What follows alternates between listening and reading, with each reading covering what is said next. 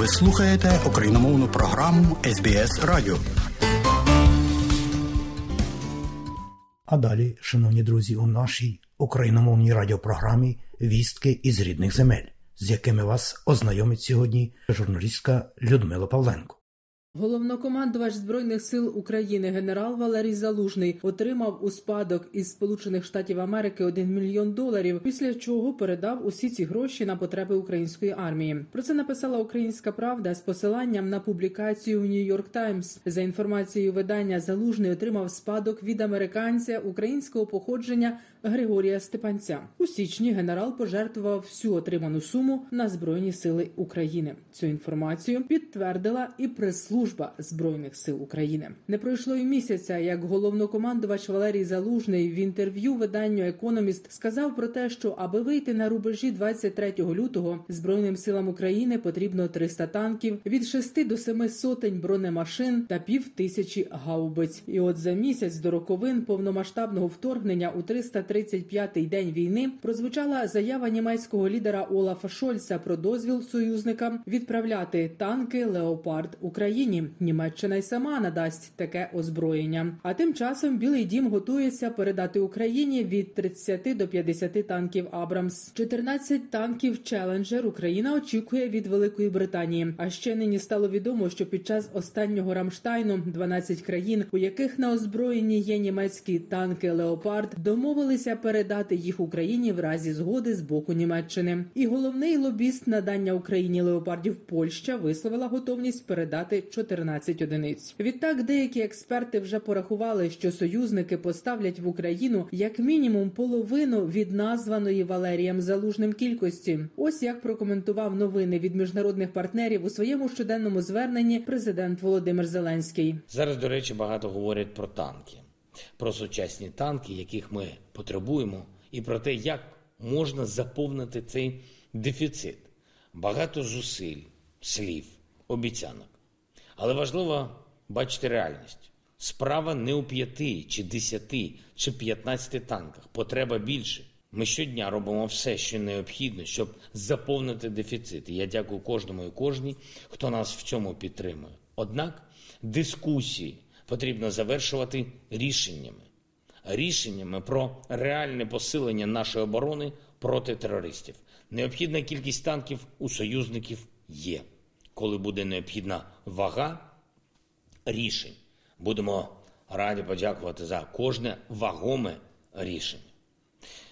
Ще працюємо заради цього.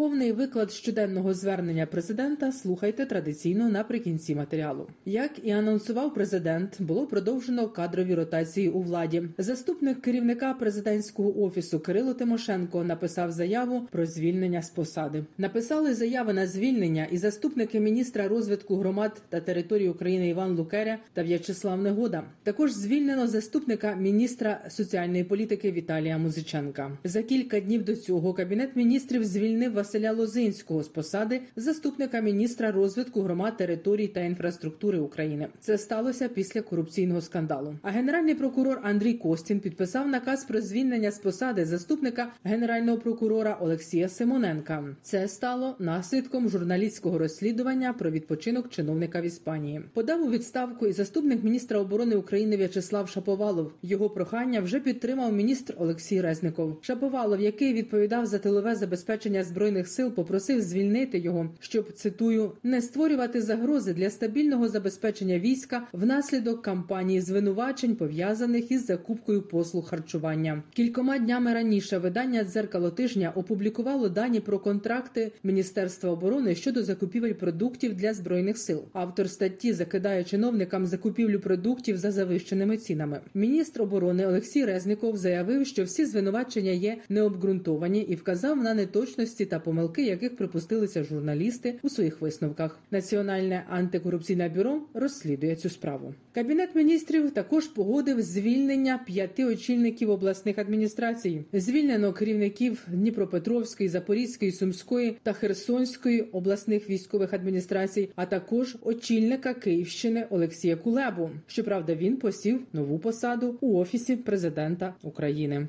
У національній поліції України спростували російські фейки щодо причин авіакатастрофи у броварах на Київщині. Російські медіа поширили інформацію, що гелікоптер з керівництвом Міністерства внутрішніх справ України впав, начебто, через помилку пілота. Речниця Національної поліції України Мар'яна Рева повідомила, що наразі рано висувати якісь версії, оскільки слідство триває. По перше, експертизи ще не проведені, немає остаточних висновків, тому відкидати якусь версію або якусь версію виставляти як основну робочу наразі ще дуже рано. Процедура ідентифікації загиблих через російський ракетний удар по багатоповерховому житловому будинку в Дніпрі триватиме ще близько двох тижнів. Внаслідок влучання російської крилатої ракети Х-22 у багатоповерхівку 14 січня загинуло 46 людей. Серед них шестеро дітей. 81 людина травмована. У лікарнях досі перебувають 18 поранених. Їхній стан стабільний. Розповідає заступник директора департаменту охорони здоров'я Дніпропетровської обласної військової адміністрації Олексій Григорук. На щастя,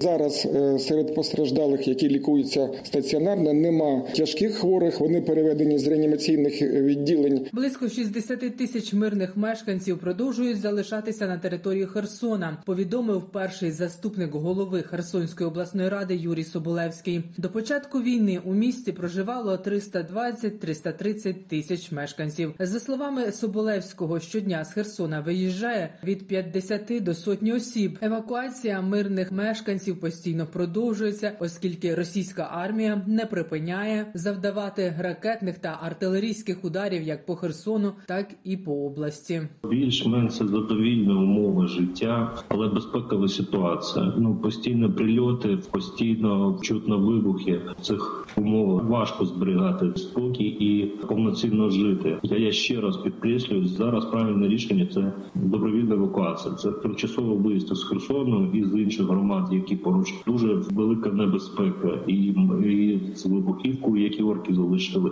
і з постійними прильотами. Зараз найкраще рішення це все ж таки виїжджати. А на Миколаївщину повернулися майже половина з 200 тисяч людей, які виїжджали з регіону на початку повномасштабного вторгнення Росії. Про це поінформував голова обласної військової адміністрації Віталій Кім. Після 11 листопада, коли було визволено Херсон, на більшій частині території області суттєво знизилася інтенсивність російських обстрілів, але майже щодня російські армійці продовжують обстрілювати регіони, яких сягає їхня артилерія. Тому місцевим мешканцям евакуйованим з цих територій повертатися зарано, говорить Віталій Кім. Люди повертаються в свої домівки. Найбільше постраждали це частина Миколаївського та Баштанського району та три громади е, основні, які були під окупацією. Це 48 населених пунктів. Але ми відновлюємо їх Е, на зараз.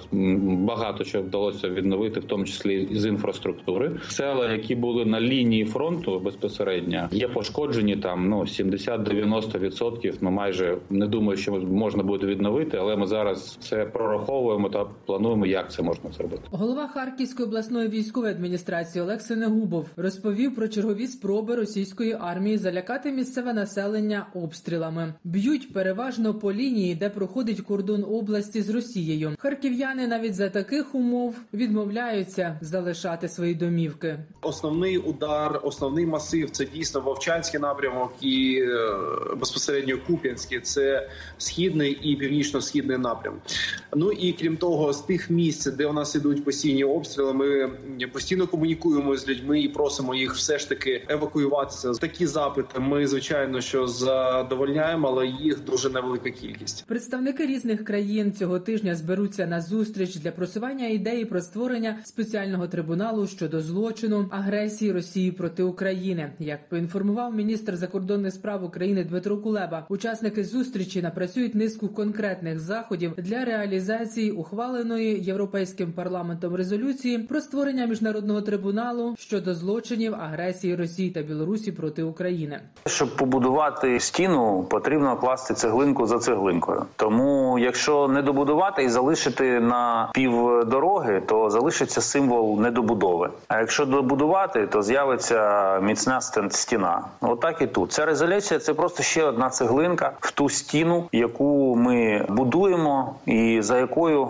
опиниться і російська еліта, і Росія як держава за всі. вчинені злочини. Ви бачите в публічному просторі новини про резолюцію, але в непублічно на дипломатичному треку відбувається дуже багато подій, які наближають нас до створення трибуналу. Європейський союз підтримує створення спеціального трибуналу щодо злочинів Росії в Україні. Підтвердив верховний представник ЄС Жозеп Борель.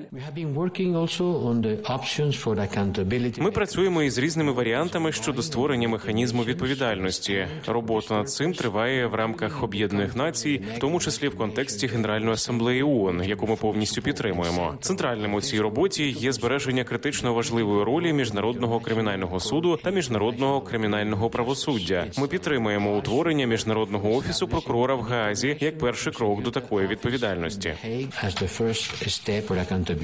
Україна зберегла своє місце у п'ятірці найбільших світових експортерів аграрної продукції впродовж минулого року. Країна спромоглася за наявності усіх безпекових загроз з початку війни експортувати понад 40 мільйонів тонн зернових, олійних та продуктів їхньої переробки для забезпечення їжею сотень мільйонів людей по всьому світу. Одним з викликів для світової продовольчої безпеки є блокування українського аграрного експорту Росією через штучні перевірки кораблів у Босфорі. Коментар заступника міністра економіки України Тараса Качки. Нам потрібен не зерновий коридор, а нам потрібна нормальна вільна навігація, коли ми можемо возити будь-які вантажі через море, коли ми не залежимо від жодних інспекцій, так як це працює в усьому світі. І тоді ми покажемо і величезний обсяг і по зернових, і по машинобудуванню. Створення продовольчих хабів в Африці стало би гарантією для продовольчої стабільності в світі. Водночас цей крок започаткує нові засади відносин України та держав африканського континенту. Таку думку висловив член комітету Верховної Ради з питань аграрної та земельної політики Дмитро Солончак. Водночас у міністерстві аграрної політики та продовольства України вважають, що Україна має отримати політичні гарантії, перш ніж будувати зернові хаби в Африці. Свою зацікавленість у створенні зернових хабів для перевалки українського зерна висловили Сенегал, Нігерія та Гана. Продовжує Дмитро Солончак. Це гарантований викуп сільгоспродукції наших фермерів, щоб вони вчасно отримували кошти. Це політичний вплив, комунікація з е, народами африканських країн, які останні які намагалися сильно впливати Росія при створенні хабів. Наша продукція буде знаходитися в них. Діти Африки будуть знати, кажуть, що вони їдять, чого виробництво. Нам потрібна ця політична підтримка цих країн при голосуванні в ООН та інших міжнародних організаціях. Далі слухайте повний виклад щоденного звернення президента України Володимира Зеленського за підсумками чергового дня війни. Бажаю здоров'я, шановні українці. Сьогодні ми продовжили наш дипломатичний марафон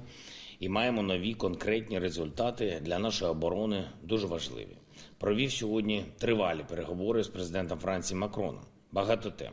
Дякую пану президенту за готовність посилити українську протиповітряну оборону, розширити нашу бронетанкову співпрацю. Саме цей бронетанковий елемент стає все більш вагомим для ситуації на фронті, так само як і артилерійський. Я дякую Франції та особисто Еммануелю за дуже потрібні нам рішення для посилення української артилерії. Дякую також за відповідне лідерство в рамках нашої антивоєнної коаліції. Росія готується до нової хвилі агресії з тими силами, які вона здатна мобілізувати. Зараз окупанти вже посилюють тиск на Бахмутському, Вугледарському та інших напрямках, а хочуть посилити тиск масштабніше. Щоб не визнавати помилковість агресії, господарі Росії хочуть кинути більше своїх людей і техніки в бойові дії. А отже, ми усі у вільному світі маємо посилювати нашу співпрацю, щоб не лише відповісти на чергові російські злочинні дії. Хоча це буде, буде, звичайно, буде. Буде відповідь. А щоб настільки, наскільки можливо, не допустити нових російських злочинних дій. Ініціатива у війні має залишитись за нашими силами. І я почув сьогодні повне розуміння ситуації і в розмові з паном президентом Макроном, і в розмові з паном президентом Фінляндії, який був сьогодні з візитом у Києві. Є новий пакет підтримки від Фінляндії, зокрема оборонної. Є готовність посилювати санкції проти Росії та долучитися до наших дипломатичних ініціатив. Є бачення того, як можемо з користю для наших країн використати цей рік для співпраці в рамках європейських та євроатлантичних інституцій. Тобто сьогоднішній день, завдяки французькому і фінському етапу, етапом нашого дипломатичного марафону дозволив суттєво посилити український захист. Головне тепер це швидкість реалізації усього того, про що ми домовились. Дуже детально обговорив сьогодні пункти нашої формули миру. Те, що може бути зроблено разом з Францією, те, що може бути зроблено разом з Фінляндією. Дуже важливо, щоб європейське лідерство у цих дипломатичних зусиллях було відчутним. І сьогодні, зокрема, у розмові з Еммануелем я був радий почути його лідерські ініціативи. Вдячний також Фінляндії за бачення ролі цієї держави в гарантуванні нашої спільної безпеки згідно із формулою миру. Підписав кілька указів про відзначення нагородами захисників і захисниць нашої держави. Сьогодні відзначається День зовнішньої розвідки України. Тож сьогодні я спеціально відзначив нагородами працівників розвідки, звичайно, прізвища і конкретні підстави для цього нагородження називати публічно не можу. Але це за те, що дозволяє нашій державі бачити і розуміти більше. Я хочу привітати усіх наших розвідників, тих, хто розширює можливості України та істотно зменшує можливості ворога. Дякую вам за службу. Також підписав укази про відзначення державними нагородами бійців нашої армії, зокрема 93-ї окремої механізованої бригади, за особисто особливу хоробрість та героїзм, а також бійців Національної гвардії, зокрема 3-ї та 4-ї бригад оперативного призначення Нацгвардії. Дякую за силу і стійкість кожному нашому воїну і кожній родині таких воїнів. Відзначив нагородами сьогодні бійців і повітряних сил за дуже потрібну результативність бійців територіальної оборони за героїзм і взірцево ефективне виконання бойових завдань. Такі укази для мене завжди особлива честь. Як і ще один підписаний сьогодні указ. Столиця Литви, місто Вільнюс, починає відзначати 700-річчя від заснування. Увесь цей час історії наших народів тісно переплетені, і у нас насправді спільна доля нашої свободи. Чим більше захищений один народ, тим більш захищений інший. Можливо, зараз це розуміється найчіткіше ніж будь-коли в нашій історії. Україна завжди буде вдячною Литві, пану президенту Науседі, усім литовським лідерам, усім литовським родинам, які сприйняли російську агресію проти України як напад і на їхню свободу, які допомагають нам захищати наше спільне майбутнє у вільній та мирній Європі.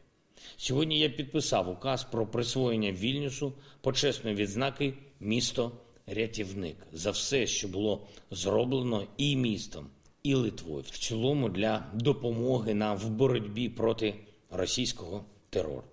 Я дякую кожному і кожній, хто воює і працює, щоб захистити свободу. Я дякую всім, хто допомагає. Зараз, до речі, багато говорять про танки, про сучасні танки, яких ми потребуємо, і про те, як можна заповнити цей дефіцит. Багато зусиль, слів, обіцянок. Але важливо бачити реальність. Справа не у п'яти, чи десяти, чи п'ятнадцяти танках. Потреба більше. Ми щодня робимо все, що необхідно, щоб заповнити дефіцит. Я дякую кожному і кожній, хто нас в цьому підтримує. Однак дискусії потрібно завершувати рішеннями, рішеннями про реальне посилення нашої оборони проти терористів. Необхідна кількість танків у союзників є.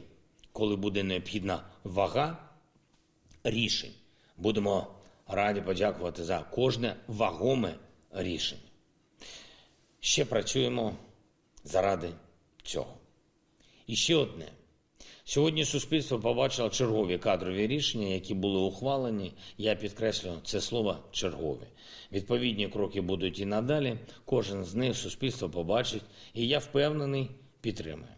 Будь-яка внутрішня проблематика, яка заважає державі, прибирається і буде прибиратись. Це справедливо, це потрібно для нашого захисту, і це допомагає нашому зближенню з європейськими інституціями. Нам потрібна міцна держава, і Україна буде саме такою. І сьогодні своїм указом я ввів в дію ще одне рішення РНБО. Деталі згодом. Слава Україні! Людмила Павленко для радіо СБС. І далі нагадуємо, що україномовна програма Радіо СБС щодня подає вістки з рідних земель та огляд новин бюлетеня СБС Радіо. Заходьте на нашу веб-сторінку www.sbs.com.au і також на нашу сторінку у Фейсбуці. Ви можете слухати наші радіопрограми також і через мобільні додатки App і Google Play. Слухайте Радіо СБС сьогодні і завжди.